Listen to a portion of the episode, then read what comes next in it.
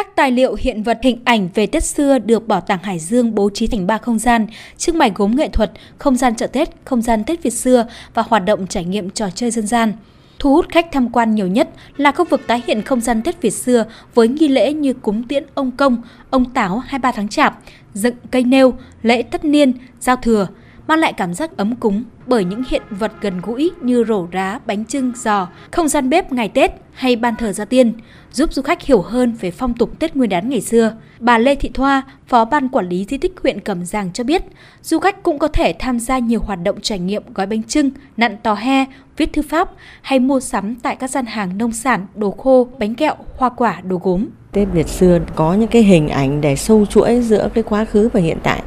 Làm sao cho thế hệ trẻ bây giờ thấy được cái không gian ngày xưa của các cụ, thấy được cái sự ấm cúng mà ngày nay chúng ta đang dần bị phai nhạt, cần phải có một cái sự nâng niu, trân trọng. Trong các cái mảng trưng bày đấy là có một cái phần đóng góp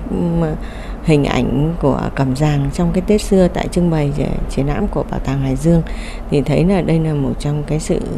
ờ, tự hào cho quê hương cẩm giàng.